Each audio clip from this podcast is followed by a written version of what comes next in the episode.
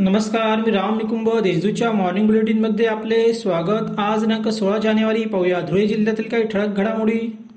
जिल्ह्यात एकशे एक्क्याऐंशी ग्रामपंचायतींसाठी सुमारे शहात्तर टक्के मतदान झाले. एकूण तीन हजार दोनशे अठ्ठावीस उमेदवारांचे भवितव्य मतदान यंत्रात सील झाले आहे.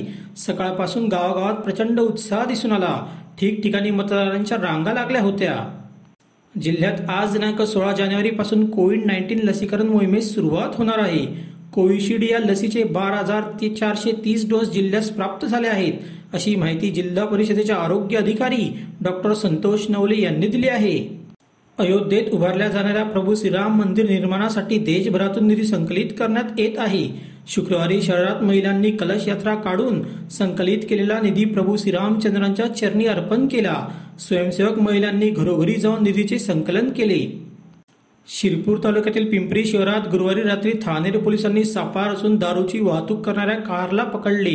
तीन लाख बारा हजारांची विदेशी दारू व दीड लाखांची कार असा एकूण चार लाख बासष्ट हजारांचा मुद्देमाल जप्त करण्यात आला. या प्रकरणी ठाणेर पोलिसात गुन्हा दाखल करण्यात आला आहे. दोंडाच्या नगरपालिकेचा पाचव्या वर्षी विविध विषय समिती सभापती पदाची उपनगराध्यक्ष पदाची निवडणूक बिनविरोध झाली. दरम्यान उपनगराध्यक्षपदी नवू पिंजारी यांची दुसऱ्यांदा बिनविरोध निवड झाली. अप्पर तहसीलदार सुदाम महाजन हे पीठासन अधिकारी म्हणून उपस्थित होते.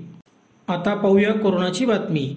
जिल्ह्यात गेल्या चोवीस तासात नवीन बावीस कोरोनाबाधित रुग्ण आढळून आले. त्यात साक्री तालुक्यातील राज गोविंद ग्रामपंचायत व रोहोड पीएस येथील रुग्णाचा समावेश आहे.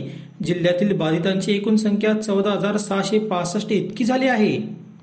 अशा होत्या आजच्या ठळक घडामोडी सविस्तर बातम्यांसाठी वाचत रहा दैनिक देशदूत व ताज्या बातम्यांसाठी भेट that W W W dot Deshdoot dot com या संकेतस्थळाला. धन्यवाद.